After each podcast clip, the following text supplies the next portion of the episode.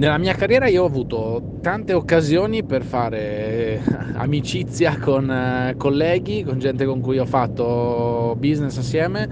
con gente con cui non ho fatto business ma mi sarebbe piaciuto e, eppure aver costruito dei rapporti. Questa puntata qua eh, si concentra sul fatto che dentro un'azienda l'aspetto umano eh, delle volte travalica un po' eh, i confini di quello che la, il partecipare, essere un dipendente, un collaboratore, un advisor, un mentor, qualsiasi cosa sia,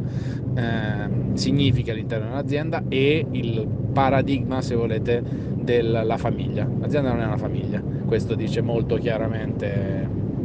il podcast, cita un esempio interessantissimo di Spotify